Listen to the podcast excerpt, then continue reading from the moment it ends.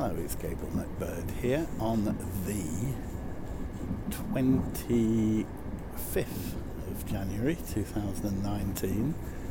And earlier on today, after doing a job uh, not far from Euston, uh, I went to Cafe Rouge uh, just outside Euston Station. I didn't know that it actually still existed, Cafe Rouge, at all. I thought they'd all shut, I thought it had gone into administration. Anyway, I went in there and decided what I wanted to order. I wasn't sure what the prices were, but I was just hungry and I was in a bit of a rush to get to the next job.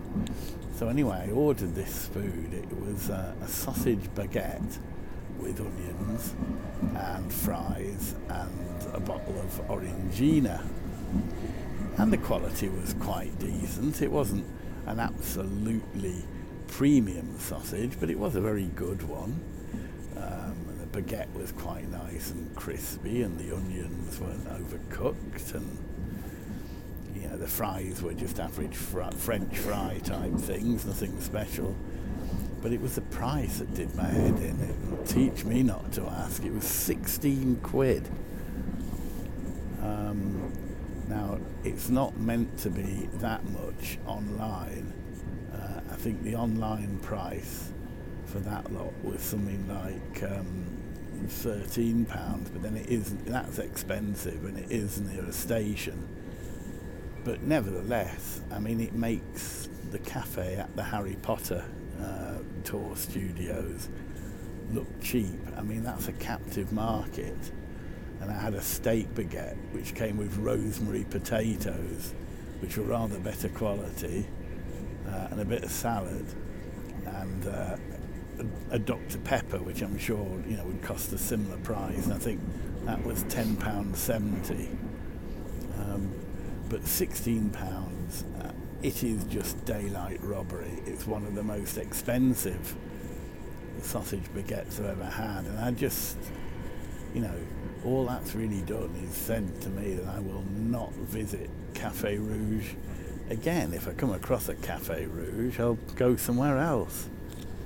Um, outrageous pricing, and I think, um, you know, frankly, someone who charges that much, it's like Patisserie Valerie. Um, you know, that's gone into administration.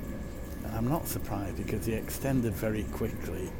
It was you know, very poor value for money when I last went there with um, a croque monsieur sandwich being about seven pounds, and that was probably 15 years ago.